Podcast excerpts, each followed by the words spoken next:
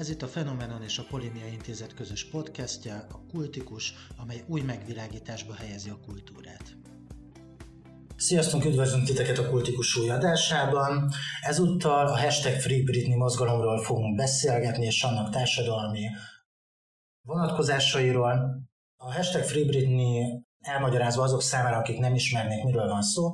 A lényege az, hogy Britney Spears elvesztette a saját önrendelkezése felett való jogosultságot, és lényegében semmilyen önálló döntést nem hozhat meg az apja hozzájárulása nélkül.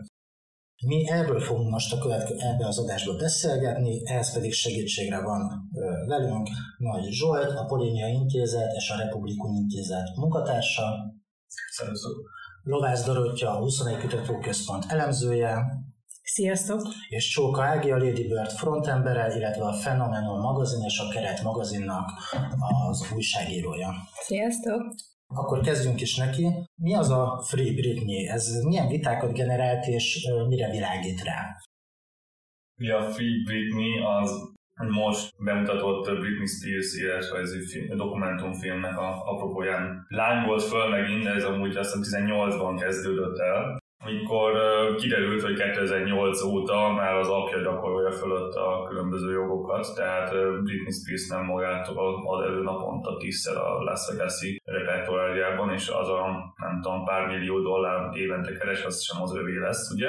Nem rendelkezhet fölötte. A pikantériai a dolognak egyrészt ugye az, hogy hogy hogyan jutott el idáig egy ember, tehát hogy ez rávilágít szerintem az egész kérdéskörre, hogy hogyan lehet így kiégetni valakit. Másrészt ugye meg a magát a személy körül is, ugye neki van egy nagy rajongó tábor a mai napig, a Free Britney mozgalom ez pont ebből jött, hogy szeretnék, hogyha visszakapná. Ő jelenleg a nem tudom, hanyadik körös jogi egyeztetéseken is bíróságon van egyébként, hogy ezt vissza tudja kapni, de ez nem egy egyszerű folyamat. Ő pedig azért mindig nincsen abban a legjobb állapotban, hogy ez, ez akár még jogos is lehet posztolt valami Instagram képet, hogy hogyan edzés előtt elmondta, hogy véletlenül így hagyta a gyertyát, és felgyújtotta az edzőtermét. Én még annó a 90-es évek végén még kis tiniként, én, én akkor megismertem Britney, és ugye az karrierje elején, amikor egy nálam nem sokkal idősebb lány, és egy igazi példakép lett ő ugye a fiatal lányok körében, és ugye körépítettek egy ilyen karaktert, aki egy ilyen egy nagyon rendes, szűzies kislány, ami eltartott ugye később felnőtt koráig gyakorlatilag addig, amíg már gyerekei voltak, még akkor is ragaszkodtak ugye ehhez az imidzshez. Aztán én egy darabon elvesztettem az érdeklődést, mert elkezdtem más zenéket hallgatni, de, de még mielőtt ezzel az egész Free Britney mozgalommal találkoztam, mert velem is szembe jött elég sokszor, főleg Instagramon a posztjai, és, és az teljesen egyértelmű volt, hogy, hogy valami, valami nincs rendben, nagyon zavartnak tűnt tényleg ez a edzőterem felgyújtás, elkezdett festeni és eladni a festményeit, nagyon nagyon zavarodottnak tűnt, meg ugye nem is tudom, az még a 2000-es években mikor volt az a, a teljes ideg összeomlása, amikor ugye leborotválta a fejét, és nagyon szomorú volt azt már korábban is látni, hogy hogy így szép fokozatosan gúnyt űznek belőle, és, és ezután derült ki ez az egész hashtag Free Britney dolog nagyon zavarba ejtő az egész, mert ő még a mai napig ugye azt mondja a közönség felé, hogy, hogy nincs itt semmiféle manipulálás, és hogy minden rendben van, és hogy hogy ő ettől az egésztől szégyelli magát, de valahogy nagyon nehéz ezt elhinni, hogy tényleg ez történik. Csak hát felmerül a kérdés, hogy mennyire van joga a közönségnek, a rajongóknak ebbe az egészbe beleavatkozni. Egy, egyébként erről tényleg van ilyen teória is, hogy olyan az apjának mennyire hatása van az Instagram oldalára, mert picit tényleg van egy olyan érzület, mint amikor észak történik valami, és akkor az észak média azt mondja, hogy hát gyerekek, itt nincsen semmi rendben, teljesen minden jó, de nem tudjuk, hogy ennek ténylegesen van, tehát hogy e, itt tényleg mennyire van túlszulejtve Britney Spears a, a saját apjának. Hát ugye szerintem, ami, ami talán itt a legérdekesebb és a legfontosabb kérdés, hogy valójában ez a Free Britney mozgalom, hogyha nagyon őszinték akarunk lenni, akkor az eredeti kezdeti időpontot inkább a, nem tudom, a disney évekhez kellene kötni, mert ugye a Britney fiatal gyereksztárként nem hiába állt ki mellette mondjuk Miley Cyrus is, a, mondjuk ebbe a Disney kötelékbe tartozó személy volt, és ugye ez rendkívül sok problémát felvet a szexualizáláson túl, az elképesztő munkaterheken át, azon keresztül, hogy senki, vagy hogy ő egyáltalán nem érezhette magát egy percig sem gyereknek, stb. Meg hát nyilván az, hogy, hogy ő nem énekelhet mondjuk a saját ö, hangtonusában, hanem mindig egy kicsit magasabban kell énekelnie, hogy ezt a gyermetek babahangot így előhozza, és csak azért akartam behozni, mert hogy ugyan valóban a mozgalom ö, új életre 2019 után kelt, amikor ugye kijött ez a dokumentumfilm, de hogy valójában a probléma sokkal régebbre nyúlik vissza, csak Valószínűleg a rajongók az ominózus 2008-as fejborotváláshoz kötik az első összeomlás, de hát valószínűleg hány ilyen pillanat lehetett az ő életében, amikor ki akart szállni, mert a pénz nem ér annyit, mint az, hogy nem tudom, normális gyerekként élhet. Igen, itt egyébként érdemes megemlíteni ezt a dokumentumfilmet, ami azt hiszem a hulu jött le, vagy talán az hbo is elérhető. Ez a Framing Britney, ami lényegében azt mutatja be, hogy a 2000-es években hogyan bántak Britney spears -el. A Fidi említette, hogy nem az eredeti hangtónusában énekel, és ez tényleg egy ilyen fun fact, hogy Britney Spearsnek a hangtónusa sokkal közelebb áll Christina Aguilera-hoz, viszont mivel megkreálták róla ezt a, ezt a középiskolai, nem tudom, gimnazista, szexi diáklányt imidzset, ehhez ez passzolt jobban. Igazából ennek az egész Free Britney mozgalomnak pont ez lenne a, a lényege, hogy Britney Spears nem csak így bekattant, és elkezdte a, a haját lejjebb dózerolni, meg, meg nem tudom, így szétcseszni úgymond az egész életét, hanem hogy ennek van egy okozata. Kezdve a, ettől a, ezzel a túlszexualizálással, például az, hogy minden egyes interjú Britney spears a 2000-es évek elején abból állt, hogy szexelte már, mikor akar egyáltalán szexelni, kik az álom pasiai, azután összejön Justin Timberlake-kel, szétmennek, és, és itt a média beállította ugye Britney Spears úgy, mint a, aki szétrobbantotta ezt a kapcsolatot, és Justin Timberlake-nek a Crimea River című számának a klipjében vannak is utalások arra, hogy hát ez bizony a csúnya Britney volt, és akkor minden mellett egy ilyen elképesztő média figyelem párosult hozzá.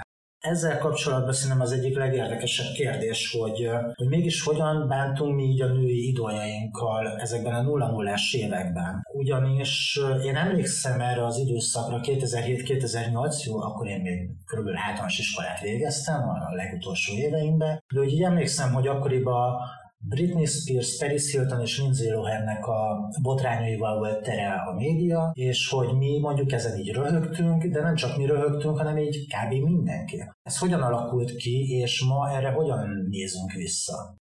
Azt egész sokkoló volt, hogy az is nemrég jött ki YouTube-on a Paris Hiltonnak egy ilyen saját gyártású dokumentumfilm az ő életéről és az ő háttérsztoriáról, és bevallom, bennem is mindig volt egy ellenérzés Paris Hiltonnal kapcsolatban, aki mondjuk annyiban talán más kategória, hogy ő, ő maga az első ilyen saját maga által kreált celeb, tehát ő, neki nem, nincs olyan háttere, hogy ő, ő zenész, színész, de ettől függetlenül nem más annyiban az ő története említette is, hogy, hogy nagyon brutális, amit vele is művelt a média, még akkor is, ha ezt úgymond ő választotta ezt a karriert. Arról nem is beszélve, hogy ugye amit a külvilág látott, hogy egy elképesztően gazdag, kiváltságos helyzetből jön, és hogy, és hogy ezzel szemben, a, ahogy a, a, a szülei is vele bántak, tehát teljesen más perspektívába helyezi az ő történetét is. De az, az biztos, hogy, hogy igen, ez a három példa, akiket mondtál, a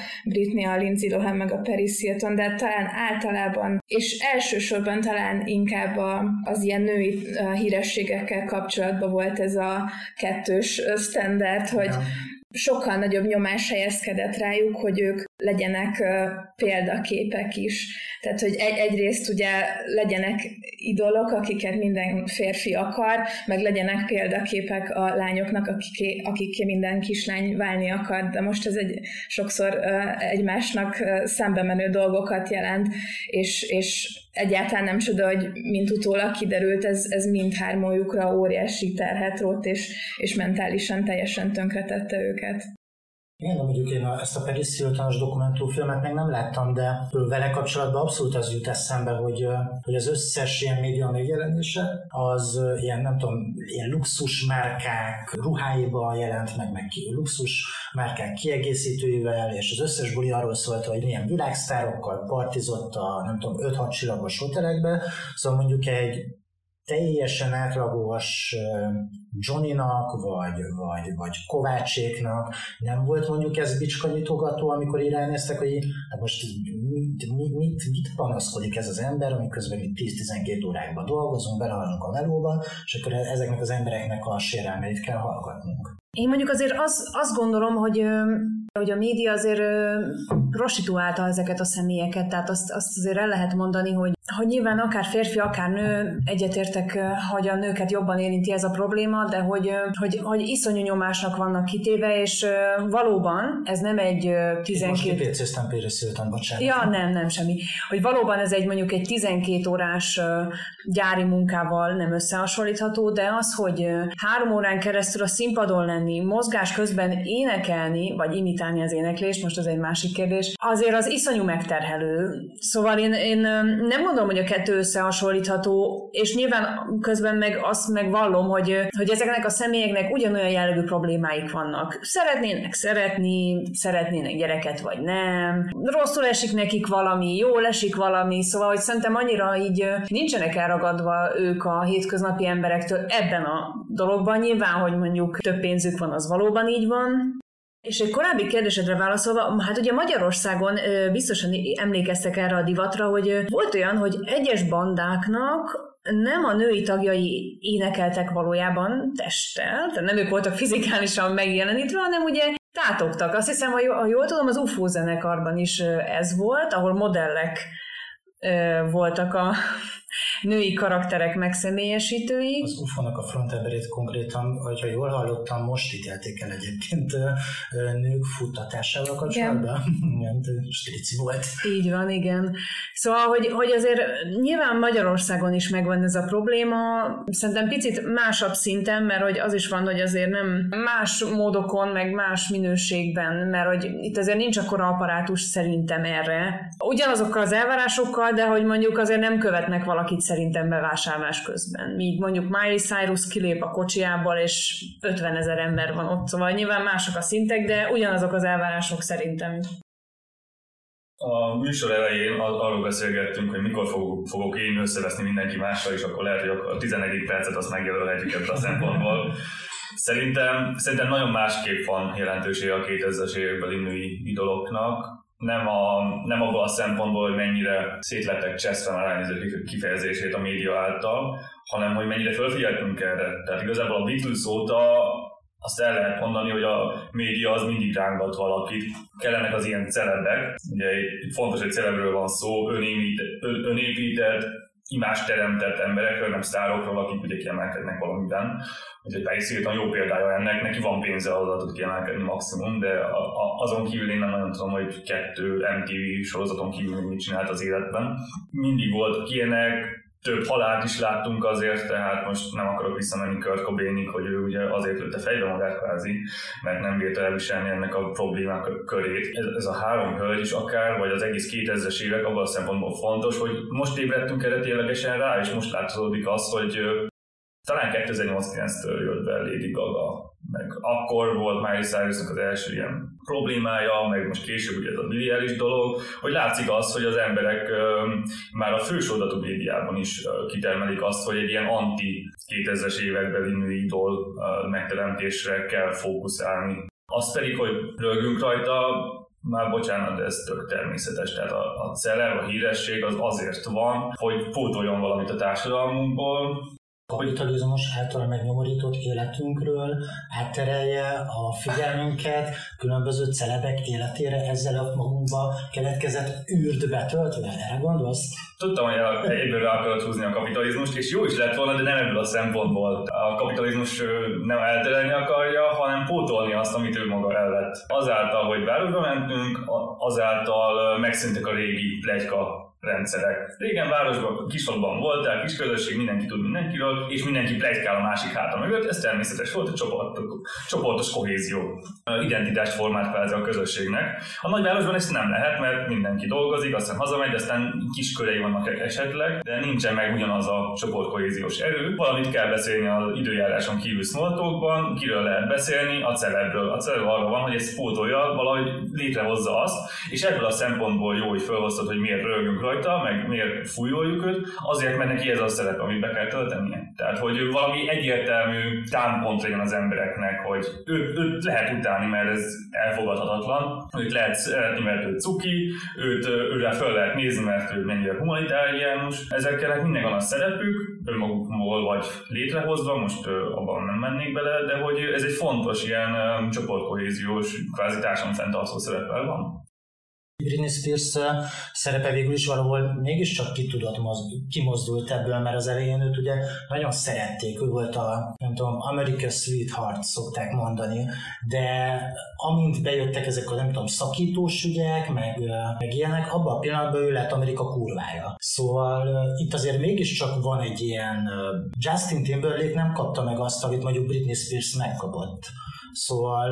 Meg, meg Johnny Depp kapja meg azt, amit, a, amit nem csinált. Tehát, hogy most egyre inkább az látszódik a bíróság ügyekből, nem akarom felmenteni Johnny Deppet, de hogy nem verte a feleségét, ehhez képest kirakták őt négy sorozatból. Na jó, de Britney Spearsről soha nem ismerült fel, hogy mondjuk, nem tudom, hasba rúgott volna valakit Hollywoodban. nem, de az, az meg megint bizonyított tény róla, hogy nem tudom, hogy ittasan el, de biztosan eléggé felelőtlenül vezetett, úgyhogy a gyerek az ölében volt. Tehát, hogy hát, nem volt ittas egyébként. Szóval. Jó, igen, csak hogy közben kicsit azért az is van, hogy amikor valaki plegyka tárgya lesz, akár a faluban, vagy akár a nagy nyilvánosságban, azért ezek érző emberek, és nyilván ezeket a normákat értem, hogy a társadalomnak egy ilyen, hogy is mondjam, ilyen elszigetült lelkülete formája, mert nyilván, hogyha az egyéneket megkérdezik arról, hogy szerinted Britney rossz embere, akkor valószínűleg, ha egy per egy találkozik vele, akkor ezt így nem mondja, de persze, hogyha a nővéreivel beszél, vagy nem tudom, 50 ember között beszélik ezt meg, akkor igen. De hogy szerintem nyilván itt, tehát ami, amire Zsolt próbált célozni, én azzal teljesen egyetértek, hogy Azért, mert így van, az még nem azt jelenti, hogy ez jó. Tehát, hogy alapvetően én azért tartom érdekesnek ezt a mozgalmat, mert egyrészt szerintem egyedülálló, másrészt meg kicsit azért az is van benne, hogy hogy valahogy ezeket a gyerek énekesből, színészből lett, nem tudom, bálványokat, akiket aztán kidobunk a szemétre, hogyha nem tudom, 50 kilónál nagyobbak, vagy mit tudom én, 52 kilót nyomnak ezek az emberek, vagy bármi, akkor ők már nem jók, vagy van egy plastikai sebészet, amit elvégeztek rajtuk, az nem tudom én, látszik, az nem jó. Tehát, hogy így nyilván, hogyha mondjuk én is megműtetném az orromat, akkor azt mindenki észrevenni, de hogy ebből nem lenne ilyen típusú botrány, hiszen nem vagyok média személyiség, de de ők, ha bármit csinálnak, az azonnal valamilyen dolgot eredményez, és egy csomó embernek nem ebből van pénze, hogy ő, korábban média személyiség volt. Most azt értem, hogy ő mit tudom én énekes, és a koncertekért ő pénzt kap, valóban így van és mondjuk Paris Hilton is volt egyébként énekes, vagy vannak számai, van albuma, stb. stb.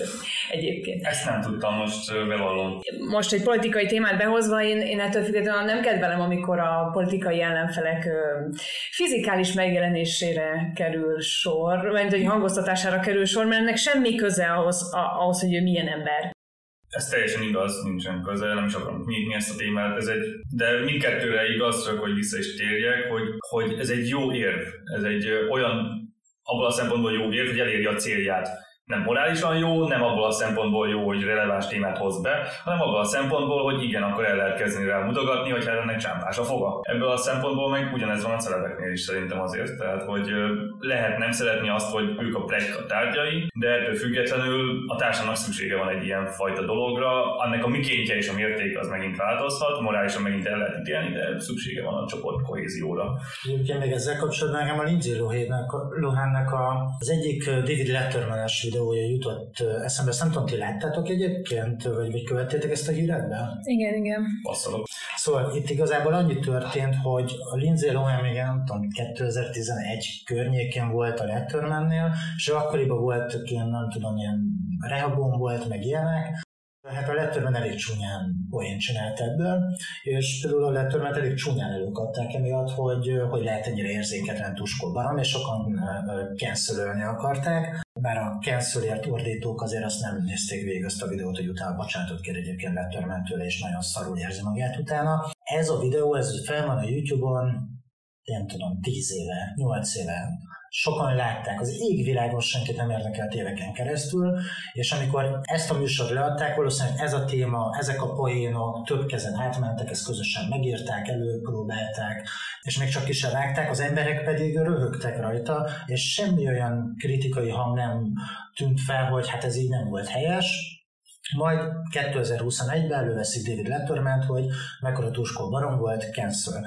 Szóval igazából itt az lenne a kérdésem, hogy szerintetek ez, ez hogyan alakította a nőkről kialakított képet, amikor a jelen pillanatban a legnagyobb női sztár, Billie Eilish, aki akinek pont az a profilja, hogy nincsen túl szexualizálva, és igazából egy olyan lány, aki akár a szomszédba is lakhatna, vagy a központ előtt találkozhatnál vele, és elszívhatnál vele egy cigit. Két dolgot szeretnék mondani. Az egyik, hogy szerintem nagyon fontos, hogy ugye Billy Eilishnak kijöttek új képei önmagáról, én úgy tudom, hogy ez egy konszenzusos fotográfiai eljárás volt, ahol ő a nőies oldalát, vagy ezt a szexualizált, sztereotipikus nőies oldalát mutatta meg. Én nem látom a képeknek az értelmét, és egyébként azt is gondolom, hogy ő, ő azért nem, nem a szomszédlány típus olyan szempontból, hogy valóban egy nagy pulóvert visel sokszor, meg kalapot, vagy nem tudom, tehát amivel mondjuk eltakarja valamennyire az arcát, stb. De hát mégis arról van szó, hogy egy, egy ilyen bambi szemű nagyszájú, tehát egy ilyen fizikai aspektusok szerint egy sztereotipikusan szép emberről van szó, ami, ami már, hogy is mondjam, a kiválasztását valamennyire meg a piacképessé tevését azért elég eléggé segíti, tehát hogy szerintem ezt, ezt kár volna eltagadni ettől a diskurzustól, hogy, hogy azért nem, nem csak az van, hogy ő mondjuk egy tehetséges zenész, vagy önerőből felkapaszkodó karakter, hanem hogy ő azért jól is néz ki, tehát Ja, nekem két, két gondolat merült fel bennem. Szerintem a nagy különbség, amiben a Billie Eilish egy valószínűleg elég tudatosan megkrált ilyen ellen példája a korábbi ilyen női celebeknek, hogy, hogy itt tényleg ő, ő rendelkezik, vagy ő most ezzel alatt értsük az ő menedzserét, a szüleit, de úgy tűnik legalábbis külső szemlélőnek, hogy ez ő dönt arról, hogy mikor és milyen formában és hogyan mutat meg magából bármit, hogy uh, kezeli a saját szexualitását, a saját testképét, és, és ezért szerintem nagyon jó, hogy a, a mostani tinédzsereknek van, van egy ilyen példa is, hogy ez így is lehet, és, és az, hogy ő, ő most, és tegyük hozzá, hogy ő még mindig nincs 20 éves se, tehát nagyon-nagyon fiatal, és ő is 11-2-3 évesen már berobbant a köztudatba, ami meg aztán egy különösen borzalmas dolog, de megtörténő dolog, hogy már ilyenkorban szexualizálnak, főleg uh, kislányokat, és, és az, hogy ő most ezen a ponton úgy döntött, most az, hogy ezt uh, üzleti megfontolásból, vagy tényleg a saját öntudata miatt nem tudni, de ő döntött úgy, hogy, hogy most ezen a képen változtat, ez már egy sokkal pozitívabb példa a korábbi ilyen női celebekhez képest. A másik gondolat, ami meg eszembe jutott, az, az valóban ez, hogy, hogy továbbra is még azért 2021-ben is ott tartunk, hogy mainstream popzenében, de nem csak popzenében, akármilyen médiában, azért még mindig elenyésző az, aki nem tipikusan sztereotíp, vonzó, szép ember, és itt is hozzáteszem, hogy különösen, ha nőkről van szó, aki igazán sikeres tud lenni. Tehát haladunk ez ügyben, és vannak jó példák, vagy jobb javuló tendenciák, de azért még mindig nem tartunk ott, hogy ez ne legyen nagyon elsődleges szempont, hogy valaki hogy néz ki, és hogy eladható-e a képe. Egyébként én, én hiszek abban, hogy a sztárgyár működik, és ezek a képek nem véletlenül készültek Billie eilish tehát hogy valahol valakitől biztos, hogy kapott egy engedélyt arra, hogy na, most van itt az ideje annak, hogy akkor ez eljöjjön, de az tény, hogy uh, itt biztosan volt valamilyen ráhatás a Billie és ez szerintem egyébként egy tök jó dolog. Csak hogy itt mindenki előttem kettő dolgot emelt akkor én is kiemelek kettő dolgot. Ez a az, az egyik az az, hogy teljesen igazatok van, hogy másmilyen, ő tudatos neki ez a karaktere. Tehát, hogy itt, um, itt megint csak irányokban van különbség, a metódus az tök ugyanaz, mint Britney Spearsnél volt. Őt el kellett adni így, Billie is meg már amúgy fogják eladni. E, ennek ugyanaz a mozzanata, ő egy másik karakter képviselő, nem a szűzies prosti, ő az önmagát meghatározó alter deszkás csaj. Amúgy nem tudom, 2000-es években elvileg is még volt valaki, ugyanez a másik pedig, hogy fontosnak tűnik az, hogy mennyire szétszedi a média, és hogy a médiának mekkora szerepe van enne, de ezekről ők is tehetnek abból a szempontból, hogy ők ezt hagyják, és benne vannak, és nem tudnak kitörni, és nem akarnak kitörni, és, és az látszik, hogy vannak azért olyanok, akiket valahogy elkerül a média, tehát nem tudom, nem tudom azt mondani róla, hogy Shakina ne lenne egy vonzó nő fizikailag, mégse hallom róla naponta ugyanazokat a híreket, mint egy Paris Hiltonról. Más karaktert építenek föl, ez egy, ez egy fajta tudatosság is azért, hogy mit akarok elérni magammal. Jó, én ezt, én ezt értem, de hogy nem tudom, én, én azért emlékszem még a Látortúrák klipjére, és hogy is mondjam, tehát azért...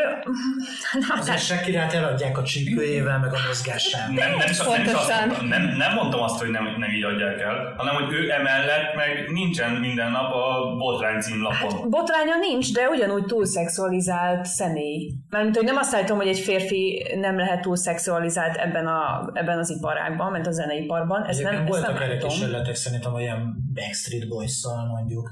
Tehát ők voltak azok, hogy ilyen, ugye, ilyen olajos testtel, meg a nem tudom, a tégdetes rácolok, ugye. Persze, és ez kifejezetten azért alapvetően a pop műfajnak a sajátossága, hogy, hogy itt mint ahogy a nevében is benne van a populáris műfaj, ott nagyon számít a, a kép is. Tehát mondjuk azért most így gondoljuk csak végig az ilyen populárisabb rockzenét is, hogy, hogy ott is sokkal kevésbé szempont az, hogy magazin posztereken szépen kicsit kiretusálva el lehet adni akár a fiúbandákat. Ott is van egy image, meg ott is van egy kép, amit képviselni kell, de, de hogy a konkrétan a fizikai tulajdonságok jelentősen kevésbé fontosak, míg a popzenének hát, ez belejárója. Azért, én azért emlékszem rá, amikor az Aerosmith volt a izé, Sexy Doll, tehát, hogy, hogy szerintem ez ugyanúgy megvan bennük. Az megint más, ugye, hogy a műfaj miatt kell nekik egy másik struktúra. Tehát ott, ott nem az van, hogy egyedül kiállsz, és te vagy a szexi, vagy kiálltok öten, öten vagytok szexik, hanem hogy ti nagyon menően tudtok gitározni mondjuk, és akkor ehhez jön hozzá az, hogy még szexi vagy mellé. De akkor lényegében, bocsánat, meg Semmi, csak annyi, hogy igen, de hogy az Aerosmithnek a frontembere, vagy ha rágondolsz, akkor mégis az van, hogy ő vagány ember, de hogy ő neki nem kellett plastikáztatni a, a száját, az orrát, az arccsontját, a, a szemöldökét, a nem tudom micsodáját, sőt, még a haját se kellett megfésülnie azért, hogy színpadra álljon, hanem ez egy, értem, értem, hogy többféle image van, tehát nyilván őnek is lehetett volna egy olyan image ahol mindent meg kell rajta csinálni, hogy eladható legyen. Én nekem pusztán annyi az állításom, hogy egy nőt sokkal, sokkal, sokkal halmozottabban érintenek ezek az elvárások egyrészt. Másrészt meg visszautalva a korábbi kérdésedre egyébként, én azt érzem, hogy semmit, tehát hogy ebben nem változott viszont a dolog, tehát ugyanúgy Magyarországon szerintem ugyanúgy behívnának egy műsorba egy, egy zenészt, és ugyanúgy borzasztó kényelmetlen helyzetbe hoznák. A Partizán csinált egy szuper interjút Havasi Krisztával, és ugye ott volt az, hogy ő neki ilyen celeb valóságsó típusú dologba kellett, vagy nem kellett részt vett. Ez az, ami fontos, hogy nem kellett. És ott meg el is mondja, hogy amúgy fingja nincsen, hogy mire mond igent.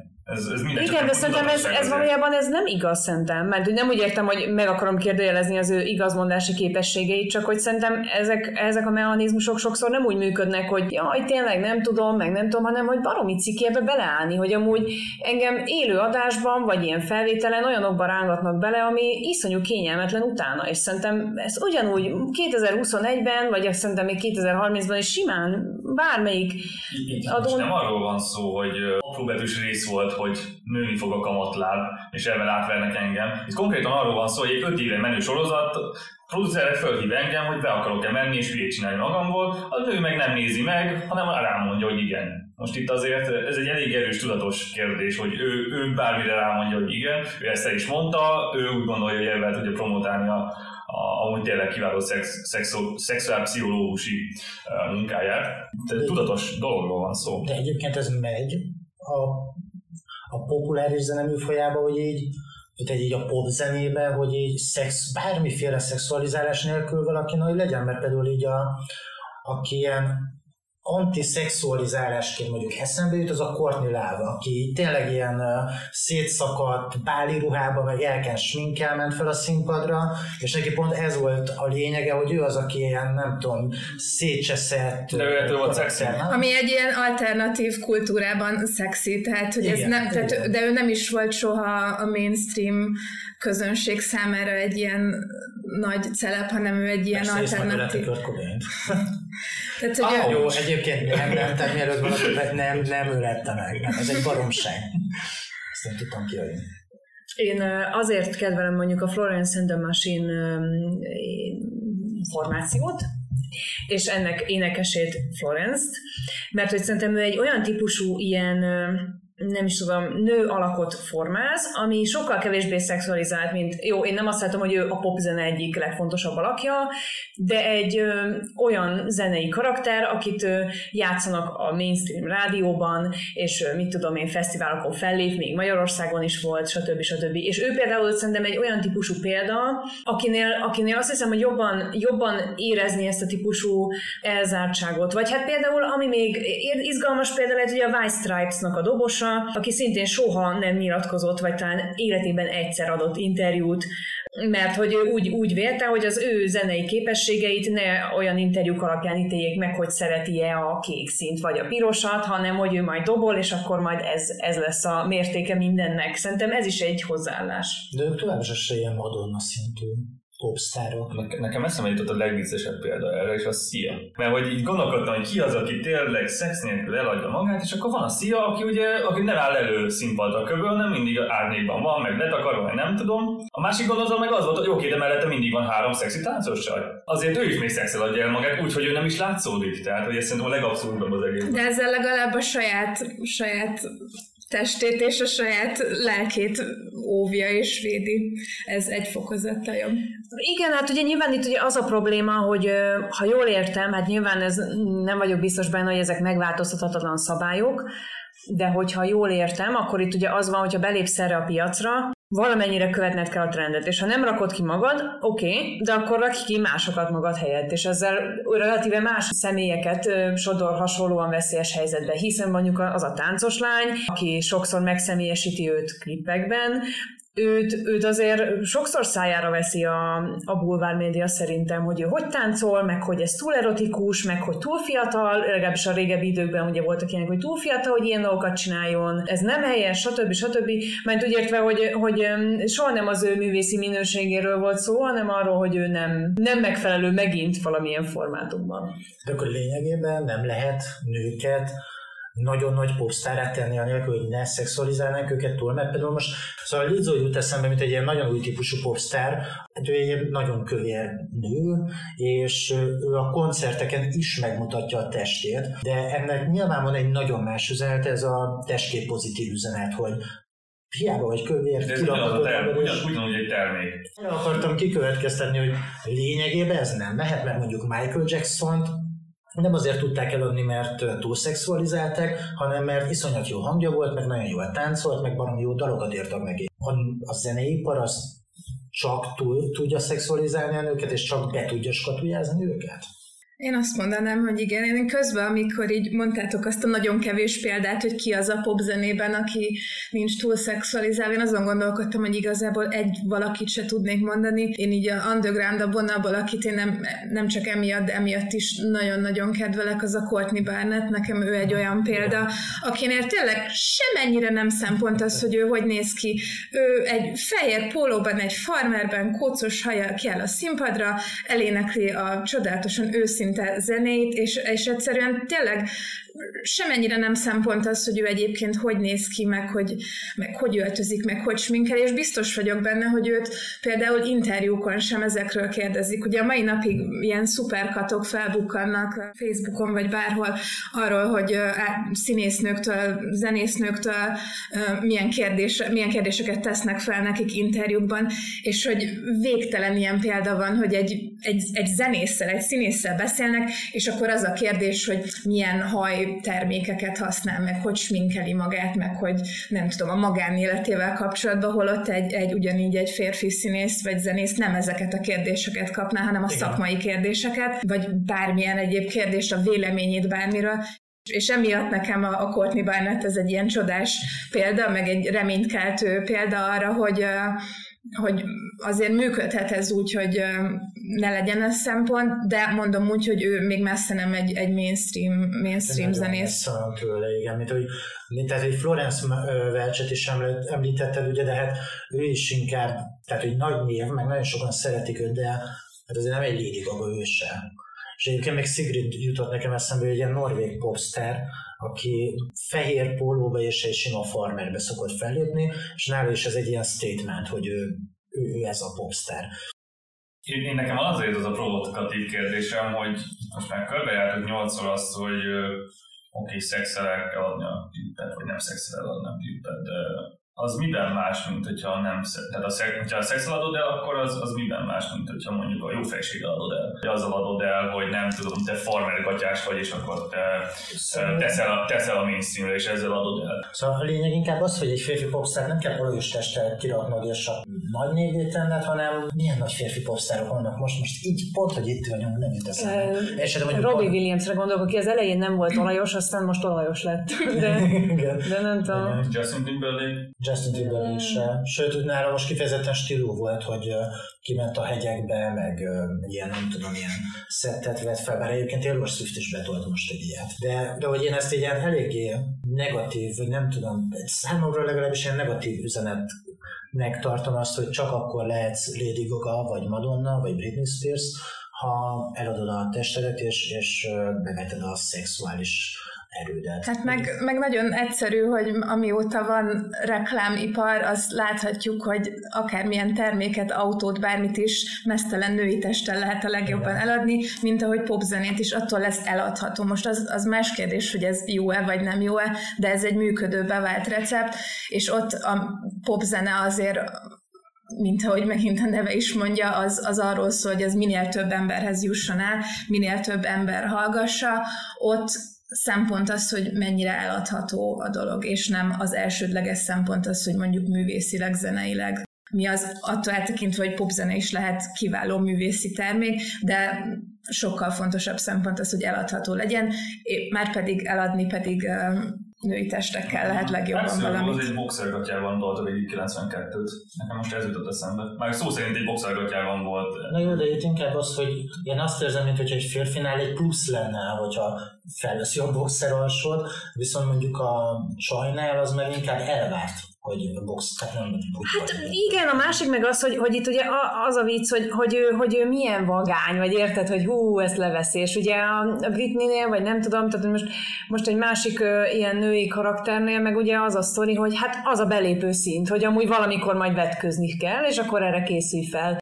A másik gondolatom, meg ugye, hát az, hogy ezek a reklámok, szerintem, hogy nekem az a véleményem, hogy, hogy ugye ezek mind ilyen tanult folyamatok, hogy megtanulunk filmeket nézni, mondjuk rajzfilmek segítségével, amikor kicsik vagyunk, ugyanúgy megtanulunk reklámokat értelmezni, szerintem a reklámértelmezés. Ugyanúgy el lehet adni egy terméket egy teljesen más dologgal, tehát én nem gondolom azt egyébként, hogy ugyanúgy, ahogy, hogy, ahogy ezt korábban is mondtam, hogyha, hogy azért, mert most ez van, annak örökre így kell lennie, és hogy mindig ez lesz a leghatékonyabb. Tehát én azért kicsit azt látom, hogy biztosan vannak olyan egyéb marketing technikák, amik segítenének abban, hogy mondjuk a pucérnőket helyettesítsük mondjuk valami más, mással, amivel el lehet adni egy terméket. Illetve a harmadik dolog, amit még a korábbi korábbi zenészekkel kapcsolatos interjú kérdésre akartam mondani, hogy az mennyire vicces, hogy, hogy amikor mondjuk a politika szóba kerül egy, egy hírességnél, hogyha egy nő nyilatkozik arról, hogy valami mellett kiáll, akkor ő ugye egy ilyen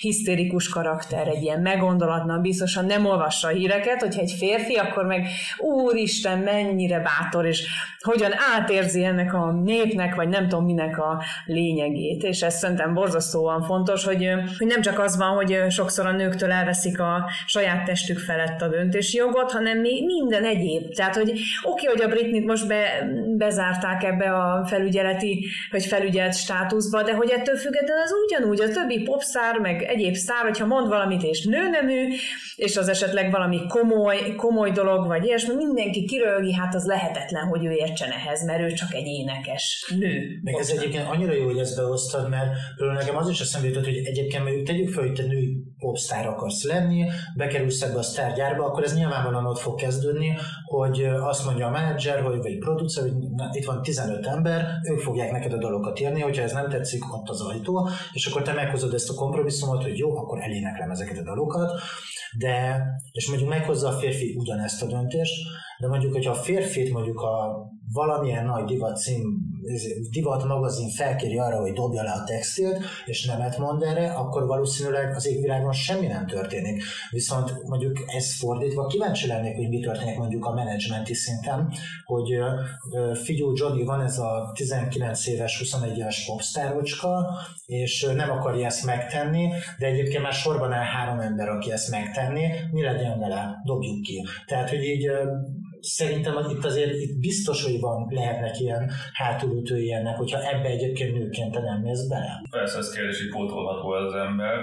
Így belegondolva amúgy meg, ez, ez nekünk így a férfiaknak ez az egyszerűségét mutatja az a kép, amit most felvetettünk, hogy ha el akarsz valamit adni a férfiaknak, akkor dob le a textilt. Ha el akarsz valamit adni a nőnek, akkor, akkor lehet gondoskodó, lehet apuci teste, lehet ő a szomszéd fiú, lehet a sármas, és lehet szexi is valamelyiket választok közül, és akkor vannak opciói. Nekünk, nekünk férfiaknak úgy látszik, hogy nem, nem, nincsen szükségünk ilyen sokféle dologra.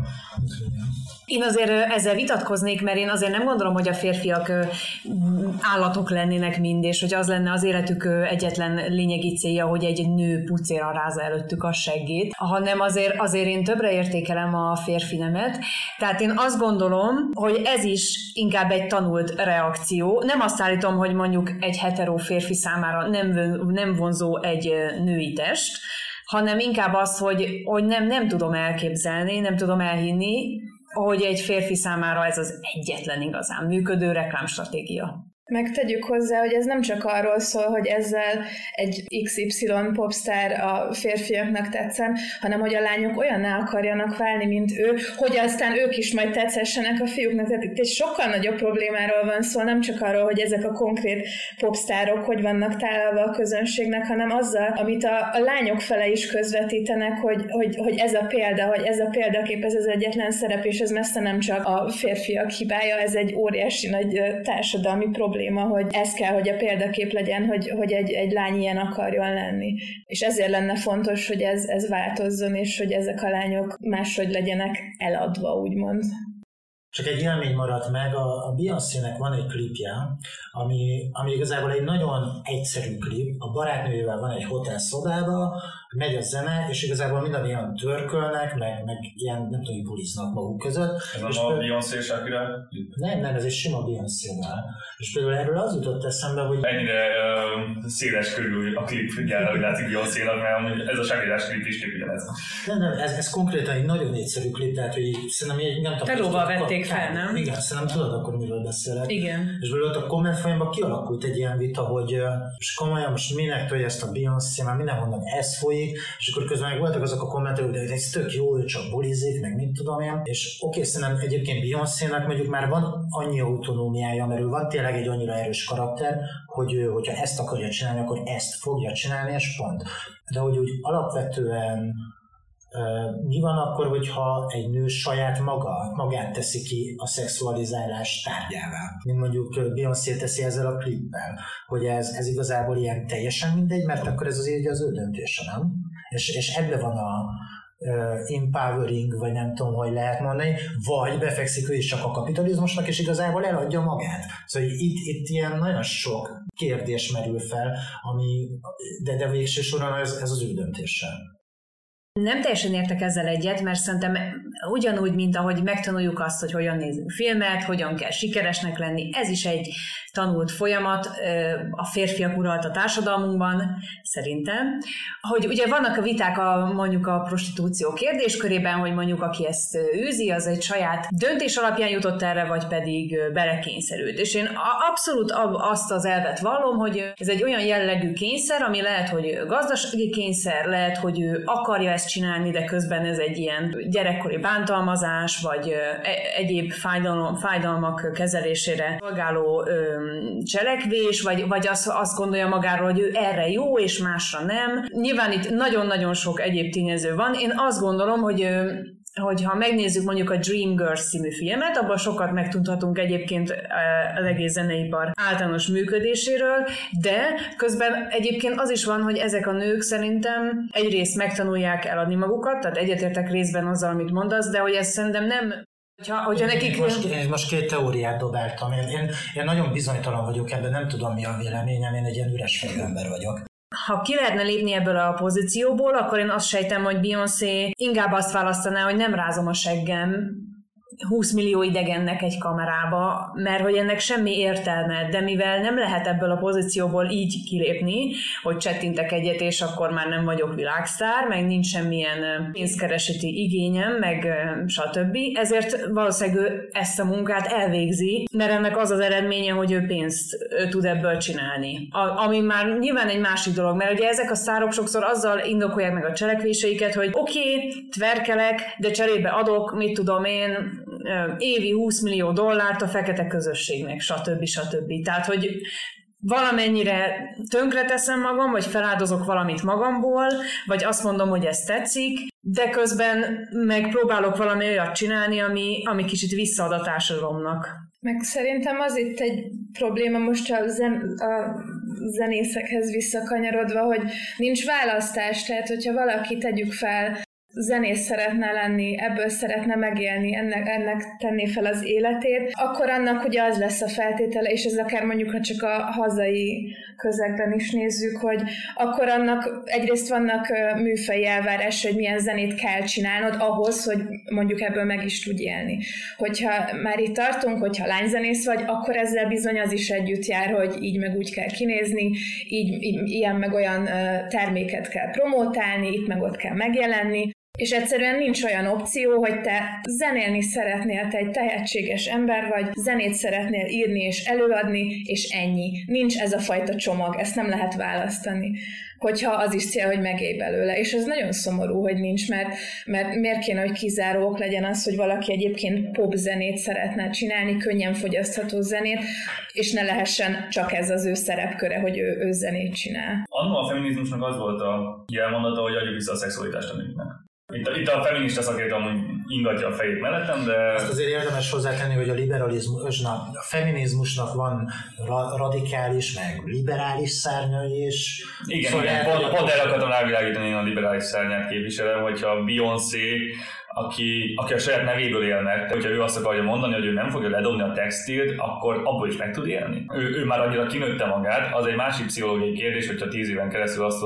azt mondják neked, hogy így, így lehetsz eladható, akkor utána még elhiszed el, hogy nem. Ez mondjuk ez ilyen pénzuralt a nagy játékpályán, ez ez valamilyen téren nem véletlenül van így, nem? Mert mint hogyha én azt mondom, hogy figyó, beléd rakok 100 millió dollárt, akkor én azt szeretném, hogyha visszajöjjön de mondjuk nem biztos, hogy ez lehetne az egyedüli út. Aztán persze lehet, hogy ő okosabbak volt, és akkor lehet, hogy ez az egyedüli út, és nem lehet más a zeneipar. Jó, hát ez is egy ugye, ipar, ez Igen. is a kapitalizmusnak a része, ez is egy óriási üzlet, így működik a világ, és ez valószínűleg nem fog változni. De hogy egy kicsit így visszatérjünk a Billie Eilishhoz, én nála látom azt így, hogy ő, ő ugye ez egy teljesen egy ilyen hálószobából indult projekt, még a mai napig a testvérével zenél, otthon vesznek föl dolgokat.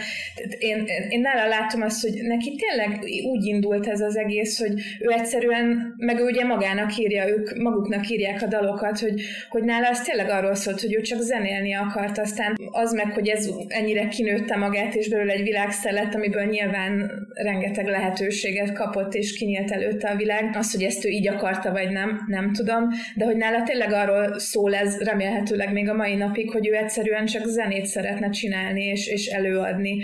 És az, hogy most már ilyen mindenféle egyéb felelősségek hárulnak rá, az meg ennek a kellemes vagy kellemetlen velejárója. De hogy ott alapvetően tényleg arról volt, hogy ő zenélni akart, míg mondjuk ezeknél a gyereksztároknál, mint mondjuk a Britney Spears, vagy a Justin Timberlake, vagy a Christina Aguilera, vagy a Demi Lovato, akinek szintén most jött ki egy dokumentumfilmje, náluk... És most jelent meg az új albuma is. És most jön meg az új albuma is. Náluk ez nem feltétlenül a saját döntésük volt, és nem az volt az indítatás, hogy, hogy ők a lelkükből csordul ki a zene, és ők ezt szeretnék a világnak megmutatni, hanem ott, ott a felfigyelt rájuk egy menedzser vagy a szülők nyomása, és, és ez egy nagy különbség, és ezért egy jó példa, egy sokkal jobb példa a Billy Eilish így a mai kontextusban, hogy ő, hogy ő, az, ő nem egy ilyen nyomásra kezdte ezt el, hanem egész egyszerűen fiatalon kiderült, hogy szuper tehetséges, és elkezdett zenélni. Azt azért hozzátenném vele kapcsolatban, hogy nekik azért elég jó kapcsolati rendszerük volt ott Kaliforniában, vagy Hollywoodban. Jó, hát enélkül nem is működik. Igen, igen, igen. De egyébként tök jó, hogy így behoztad a gyerek sztárokat, mert egyébként ez is fel van így nekem érve, hogy így erről beszélgessünk, mert hát azért Britney Spears az nem 20 évesen kezdte a műfajt, hanem róla azért így vannak ilyen videók, hogy már 6-7 évesen énekelget műsorokba, és egyébként elképesztő hangja volt, tehát hogy ilyen tényleg olyan hangja volt már 6-7 évesen, tehát ilyen döbbenetes hallgatni. Viszont az ilyen gyereksztárok mentális egészségére ez az egész celebritás, mint olyan, ez ez, ez milyen hatással van, meg, meg egyébként így milyen jogai maradnak az embernek ilyen, egy ilyen után, vagy sőt, a, a, legvégső kérdés az szerintem ebben, hogy ebbe a témában, hogy ez mennyire az ő döntésük hogy ők most sztárok lesznek. Eilishhez annyit hozzáfűznék azért, hogy ő azért érdekes, mert van mellette egy Britney Spearsünk, tehát hogy Eilish felegyére se lenne érdekes, hogyha mellette nem mindenki egy szál bikiniben pózolna. És ő avval tud kitűnni, hogy ő a kisebbség. Most, hogyha mindenki Billy is lenne, akkor már megint nem Billy Eilishről beszélgetnénk. Arra akarok rávilágítani, hogy ez is egy, egy áru, egy termék, ami, ami egy ilyen kis nist tud kitölteni kvázi. A gyerekeknek nincsen joguk, tehát hogy ez egy eléggé, eléggé tudott dolog, hogy teljesen ki vannak használva. Ugye főleg Amerika meg ez a közép-kelet-európai réteg az, ami a legrosszabbul áll ebben. Ugye északabbra, meg nyugatabbra egy picit már jobban kezelik azt, hogy a gyereknek nagyon jogai vannak, a szüleivel szemben is akár. A Britney Spears-en látszik, hogy nulla egy korábbi egy gyerekszínész nő nemrég egy, egy-két hónapja töltött fel a YouTube csatornájára egy hosszú videót erről, hogy a, ez a gyereksztárból trénrek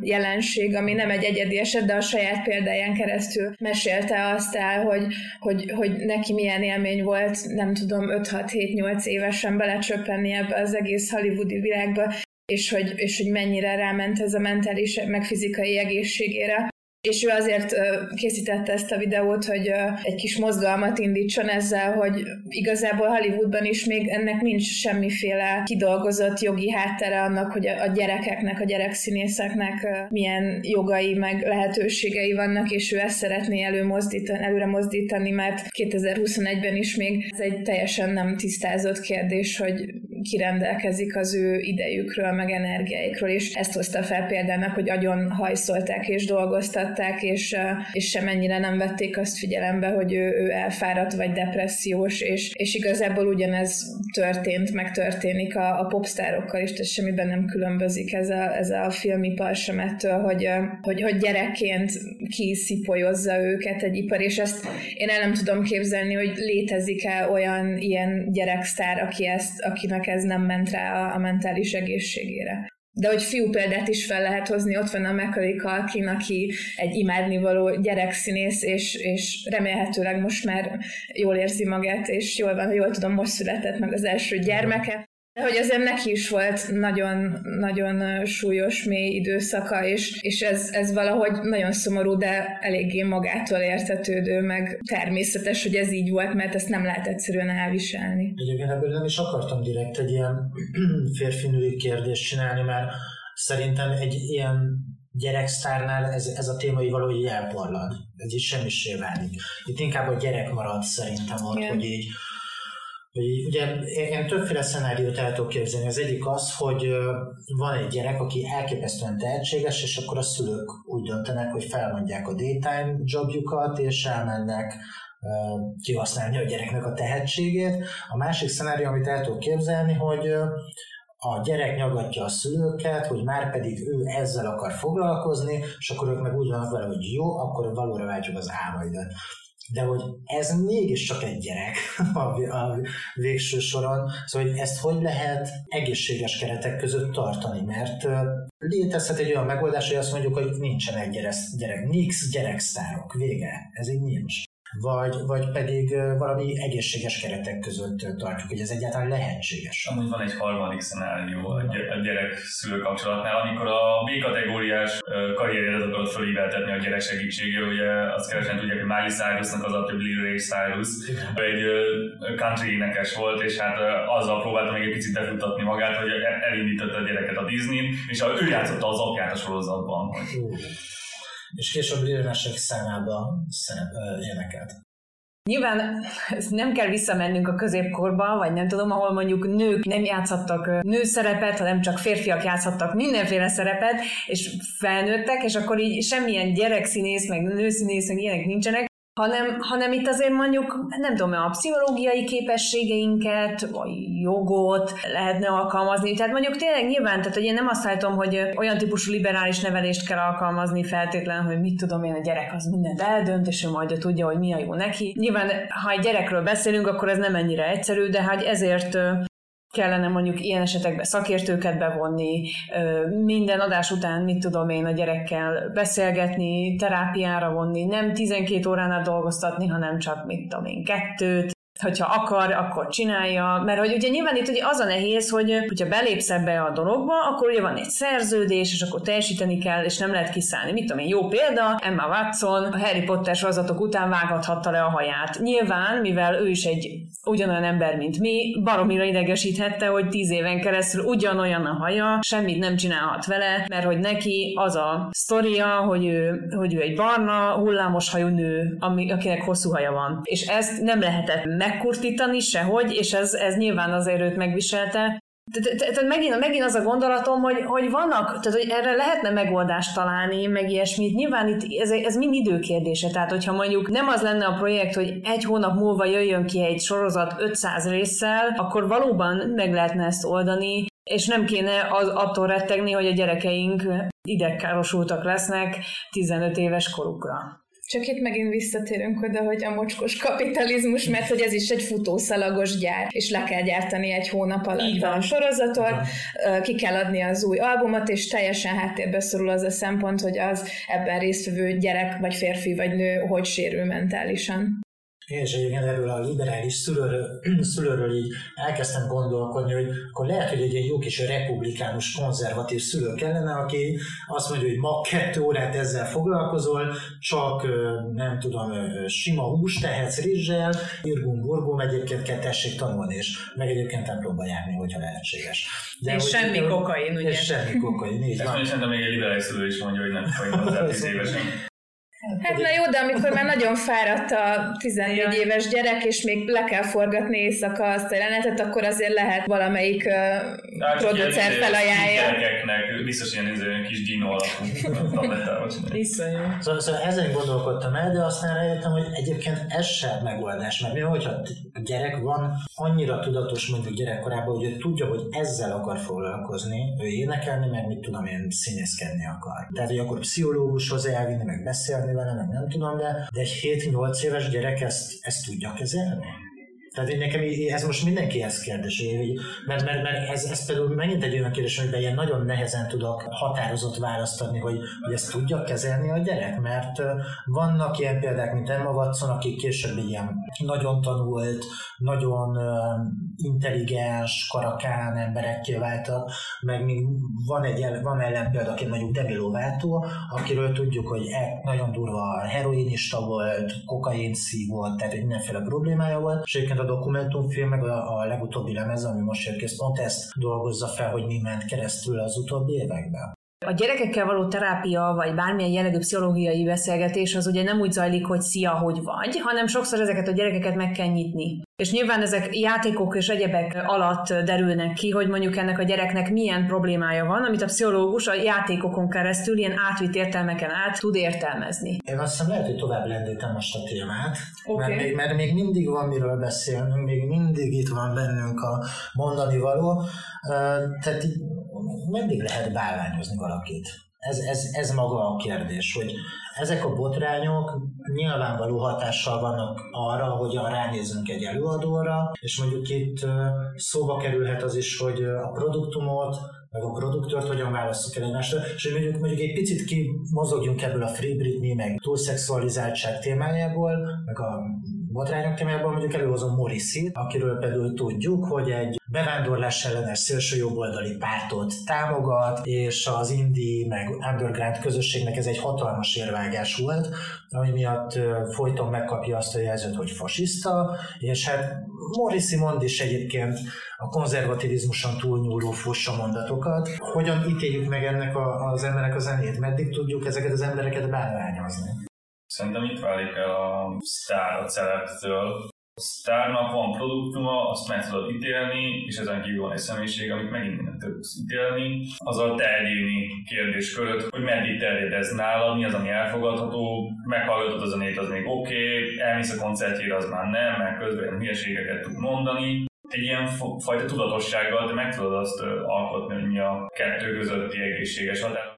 De hát ez egy ilyen örök megválaszolhatatlan kérdés. Pár éve robbant ki a botrány a Burger Recordsnál, akik ilyen mindenféle garázs és alternatív zenekarokat foglalkoztatnak, és, és egyszerre derült ki több sztori, hogy ott is a, egyrészt a kiadónál dolgozók, meg a, zene, a általuk foglalkoztatott zenekaroknál is, is mennyi szexuális zaklatós és megerőszakolós eset volt. Nekem személyesen egy ilyen nagyon szomorú sztori volt, mert hogy ezek közül a zenekarok közül én nagyon sokat kedvelek és szeretek, és ez nyilvánvalóan én a konkrét zenét nem fogom kevésbé szeretni ezek után, ez nem befolyásolja azt, hogy én azt az adott gitárszólót mennyire élvezem, vagy nem. Viszont, mert felmerül a kérdés, hogy mondjuk az adott zenekar, mondjuk az egyik a Growlers nevű zenekar, nem venném meg mondjuk most már az albumukat, vagy való, lehet, hogy koncertre se feltétlenül mennék el, mert ugye az oké, okay, hogy én elkülönítem a terméket, meg az előadót, és a termékét szeretem, de mondjuk azt, hogy én már anyagilag támogassam az előadót, az már más kérdés.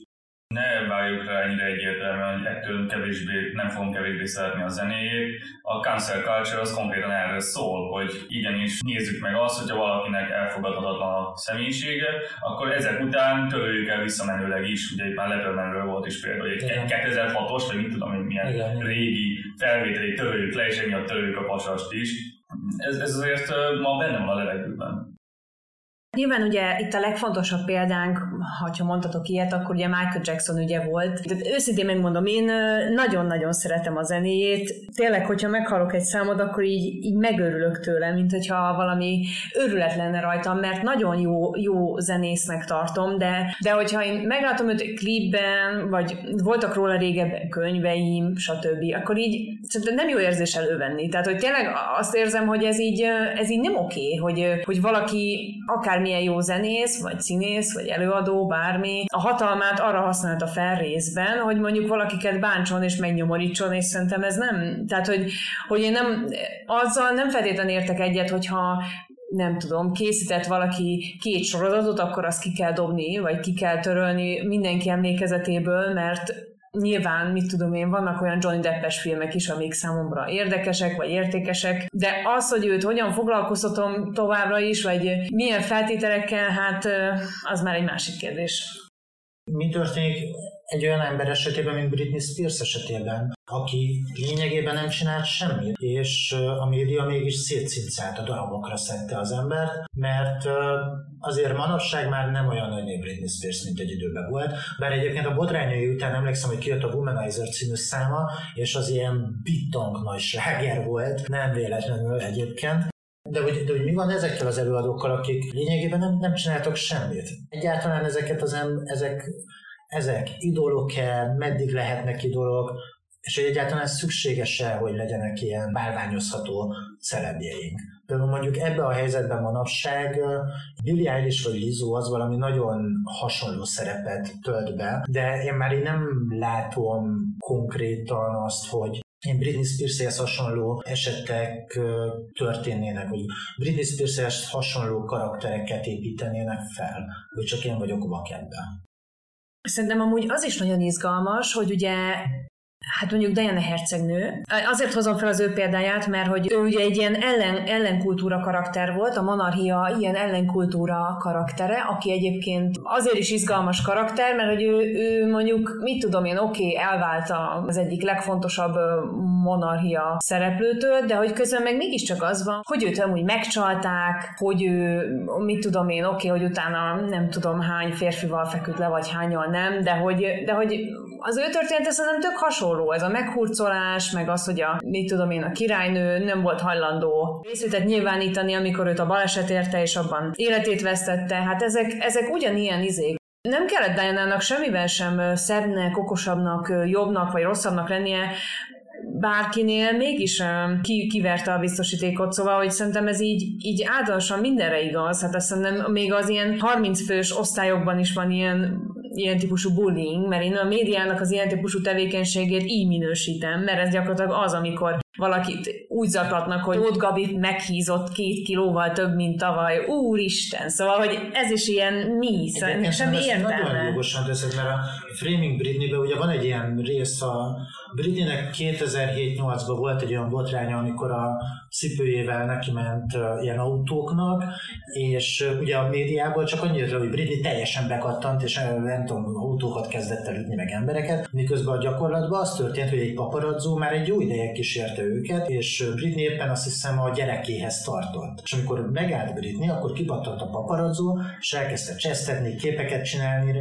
róla, és Britney már hát egy eleve felfűtött állapotban ment, mert éppen vállófélben volt, még azt a picike magánéletet se kapja meg, hogy a férjéhez, akivel vállófélben van, elmenjen és átvegye a gyerekét, még ennyit se kaphat meg, és akkor így telítődött, és akkor neki ment tényleg ezeknek a nem tudom, autóknak, meg ennek a paparazzónak, és ez, ez abszolút bullying. Tehát, hogy így, hogy mondjam, hogyha fogsz egy 30 fős osztályt, kipécézel egy szerencsétlenet, és elkezded csesztetni, biztos, hogy két-három hónapig tűrni fogja, de el fog jönni az a pillanat, amikor el fog durrani az agya. Ja, hát az az a probléma, hogy ez az egész bulvár sajtó, meg ennek a kultúrája, ez egy ilyen öngeneráló szörnyeteg, mert egyrészt azért létezik, mert van rá igény, meg azért van rá igény, mert kreáltak rá igényt, és ez, ez nem fog megváltozni, és, és ez valahol tényleg mélyen egy ilyen valami nagyon ősi szociológiai, pszichológiai igényből eredhet, amit ugye mondtál, a plegykálkodás, meg ez a fajta kohéziós erő, hogy te kibeszéled a másikat, és ezért ez nem fog fog eltűnni vagy megváltozni, amiben már talán ez egy kicsit jó irányba változik, hogy az nagyjából egy 21. századi forradalom, hogy így elkezdtük nem stigmatizálni a, a mentális problémákat. Ez nem igaz, el, vagy hát az igaz, hogy elkezdtük, de még messze nem tartunk ott, ahol kéne tartani. De hogy most már végre azért 2021-re ez egy szempont lett, és, és míg mondjuk a 2000-es években amikor Britney még gúnyolódott a sajtó, akkor ez, ez, ez így nem volt szempont, hogy ja, egyébként őt lehet ez az egész mentálisan megviseli, és hogy mint emberre tekintettel kéne lenni.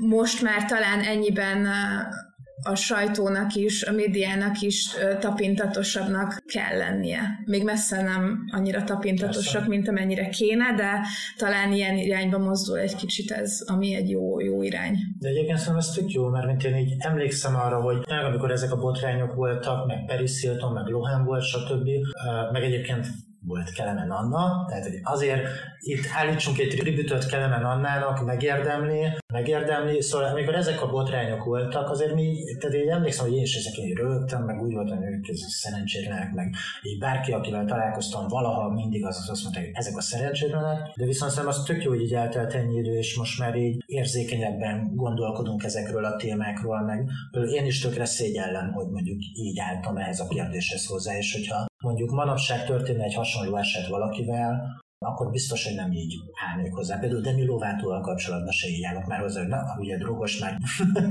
tudjátok ezeket a dolgokat. Egy picit innen, és, és így most már elkezdünk megérkezni a végéhez. Most így ülünk Budapesten, beszélgetünk Britney Spearsről, Hollywoodról, sztárjáról, de hogy én így, így levetíteném az egyénre, mert az az igazság, hogy Hollywood Amerikán belül is egy ilyen, egy ilyen elérhetetlen hely. Tehát, hogy az, az ott, ott Amerikán belül is ez egy ilyen nagyon távoli pont. Hát még Budapestről. De hogy így van ez az egész Britney mozgalom. De ez az egész miért releváns egy kazinc barcikai mosogatónő, vagy egy gyári, vagy egy ózdi gyári munkás szemszögéből?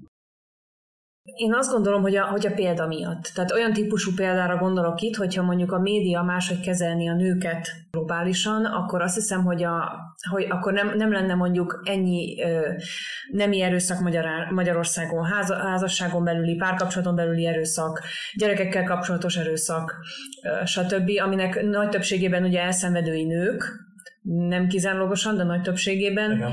És nyilván, hogyha azt látom, hogy a, hogy a média úgy viselkedik ezekkel a nőkkel, hogy hülye kurva mindegyik, mindenki tehet arról, amit csinál, és hogy az a dolga a nőnek, hogy kirakja, amilyen van, vagy nem tudom, akkor uh, nyilván ennek az a vége, hogy azt tanulják meg ezek a férfiak és nők, akik mondjuk vidéken, Budapesten, New Yorkban, akárhol élnek, hogy ez a normális, hogy én kirakom, a férfi meg azt mondja, hogy az a normális, hogy ő kirakja, és akkor ez a tanulság, hogy... Tehát, hogyha itt tudunk valamilyen változást eszközölni, ahogy mondjuk Billy Eilish elkezdte, akkor szerintem az, az globálisan jó hatással lehet közbeszédre és az emberi társadalmi működésre is. Abszolút, és kimondtad már előbb szerintem a varázs kifejezést, az a szociális érzékenységre nevelés, hogy ez egy na- nagyon ap- apránként, meg nagyon kicsiben, de, de igenis összességében, kollektíven hatása van így a köztudatra, meg a, hogy egy-egy ilyen hír egy adott, akármilyen számomra egyébként nem releváns uh, popstáról, hogy szól, hogy van megfogalmazva, miről szól, és ez így összeadódva igenis ennek van hatása hosszú távon, és ez a szociális érzékenység, ez, ezért tud ez releváns lenni Kazinc Barcikán is a, a Szerintetek ez Én szerintem nem. nem. Szerintem a, én nem vagyok ennyire optimista abban a szempontból, hogy lenne egy ilyen új irány. Azt szerintem is amúgy nagyon fontos, hogy ezeken változtatunk kéne a fel, felsorolt dolgokból, tehát ebben nincsen vita. Én nem látom azt, hogy az emberek azok érzékenyebbek lennének társadalmilag. A top kettő műsor az a való világ, meg a való világ kettő. Sőt, hát az észpontókat is. Az, az már tényleg azért akkor beülünk és örülünk azon, hogy mások aluliskodázottak. Az erről szól az a műsor.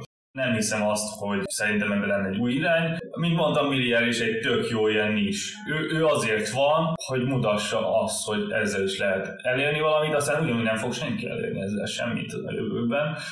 Ez egy ilyen csap, egy szerep. Szerintem átalakítjuk magunkat, hogyha azt hiszük, hogy Billy is majd megváltja a világot. Tényleg jó, hogy van. Szerintem nem tudom, biztos volt ez 20 éve és 30 éve is, és 20 év múlva is lesz egy következő Billy is, aki miatt azt fogjuk érezni, hogy na most akkor egy picit jobb lesz, én most már tényleg érzékenyebb vagyok, azt, azt meg ugyanúgy a valóság 25 lesz majd megint a legnépszerűbb. Hát jó, igen, csak hogy közben az van, vagy hogy én azt akartam sugalni azzal, amit mondtam, hogy valójában sok esetben nem a társadalom felelőssége az, hogy mi történik vele, hanem most nem a konteóba akarok belemenni, hanem nyilván baloldali közegekben inkább az a, az a narratíva járja, mondjuk a környezettudatossággal, hogy az, hogy te kidobod a, nem tudom, a szívószálat a megfelelő helyre, az nem jelent semmit, mert hogy nem a, valójában nem a te műanyagfogyasztásod az igazi probléma, hanem gyárak, stb. építési hulladék, a óriási mennyiségű állattartás, stb. És hogy én ezzel, ezzel a szemlélettel szeretnék közeledni a társadalom formálásához, mert valóban nyilván az van, tehát én, én egyetértek ezzel, hogy, hogy a Billie Eilish is egy termék, de legalább egy szimpatikusabb termék, mint az, hogy valaki a segrázásból él. Itt azért érzem azt, hogy vannak ilyen korosztályeltolódási viszonyítási pontok, mert mondjuk a való világot valószínűleg ilyen 15 éves korosztálytól a 70-ig nézi mindenki, de mondjuk azért Billy is valószínűleg mondjuk már a 15 éves korosztálytól 30-ig bezárólag ér el. Biztos, hogy azután is elér embereket, de, de nem olyan a lényeget, hogy a 15 és 15-30 éves korosztály is pont ugyanúgy nézi a való világot. Viszont egy Free Britney, mondjuk az, ez az egész ügye, a híreken keresztül ez mondjuk lehet eljuthat olyan emberekhez, akik mondjuk a való világot nézik. Én, én egyébként szintén... Nem kikapcsolják szerinted a való világot? Szerintem nem. De azért nem kapcsolják ki a való világot, mert az megy a tévében, és az meg szintén valakinek a felelőssége, hogy milyen média produktumot nyújtanak a közönségnek. Ha nem lenne való világ, hanem, hanem az összes kereskedelmi csatorna is például a Free Britney dokumentumfilmet, vagy műveltségi vetélkedőket sugároznának, akkor arra lenne igény tőlem egy ilyen idealista záró gondolatnak, hogy igaz, hogy a, a Billie Eilish az most még egy ilyen nis terméknek számít, de azért minden nagy változás is nisként indul. Én egy, Ez... ezzel az optimista zárszóval. Igen, igen, igen, igen és, és azért a Framing Britney azért szerintem elsősorban megint csak a fiatalabb, illetve középkorosztály látta, amit tovább lehet venni, de végső soron viszont szerintem egy Kazinsz Barcikai mosogatónőnek szerintem tényleg sem, sem feltétlenül van ráhatása. Egyébként még Billy eilish kapcsolatban annyit, úristen, az első részben is annyit Eilish osztom meg most is, úgyhogy szerintem lassan átnevezzük a podcastet is erre. Uh, Eilish rajongói klub. Uh, ugye még Every Levin hoztad fel valamikor a műsor elején, Kládaként. Egyébként szerintem ő már egy majdnem Eilish volt, de csak azért majdnem, mert egyébként a hogy mondjam, tehát hogy azért ő is meg volt szexualizálva, szóval hogy azért az a, az a top az úgy állt rajta, az a nyakkendő úgy volt megkötve rajta, azért az a begi nadrág. Most nem tudom, hogy el fogod dobni az agyadat, de Billie is el van szexualizálva. Ő, ő egy szexi doll a 18-25 éves korosztálynak, akik ilyen alterok, és az altersajokra buknak. Igen, de hogy mondjam, az ő ruhái, azok azért nem, tehát hogy hogy mondjam, az ő image azért közel se olyan volt, mint Avril Lavigne, aki ilyen lázadó underground volt, de hogy azért ő volt az a belevalóság. Tényleg szeretnék olyan optimista lenni, mint ti, mert én, én tényleg szeretném azt hinni, hogy az ilyen ügyek, meg az ilyen témák könnyebbé teszik a, nem tudom, a női létezést munkahelyeken, meg, meg így magában a társadalomban. Én egyébként azt el is hiszem, hogy van egy korosztály, ami, amire akkora hatást gyakorol, vagy könnyebbé is teszi, csak Nekem van olyan érzésem, hogy egy ilyen, egy ilyen osztály elképzelésbe az alsóbb rétegekhez ez megint vagy nem csapódik le, vagy, vagy lassabban A legkésőbb csapódik le, igen. igen. Azt hiszem ez már ennyi volt. Ezt az adást a Free Britney jelenségnek szenteltük. És hogy, Billie Eilishnak. És Billie Eilishnak. A következő részünket is Billie Eilishnak fogjuk szentelni sci-fi tematikába. Nem egyébként, nem, de a következő részben egyébként egy nagyon izgalmas sci-fi tematikai résszel uh, fogunk uh, készülni nektek, aminek köze lesz a Rick and Mortyhoz is. Addig is, hogyha tetszett nektek, kérlek titeket, hogy lájkoljátok a Phenomenon magazin és a Polémia Intézetnek a Facebook oldalát, Instagram oldalát, kövessétek a Kultikus podcastet, iratkozzatok fel Spotify-on, Anchor FM-en, YouTube-on, a YouTube-on egyébként a Polémia Intézetnek a YouTube oldalán találhatjátok meg a podcastet, Love and Peace és hashtag Free Britney, sziasztok!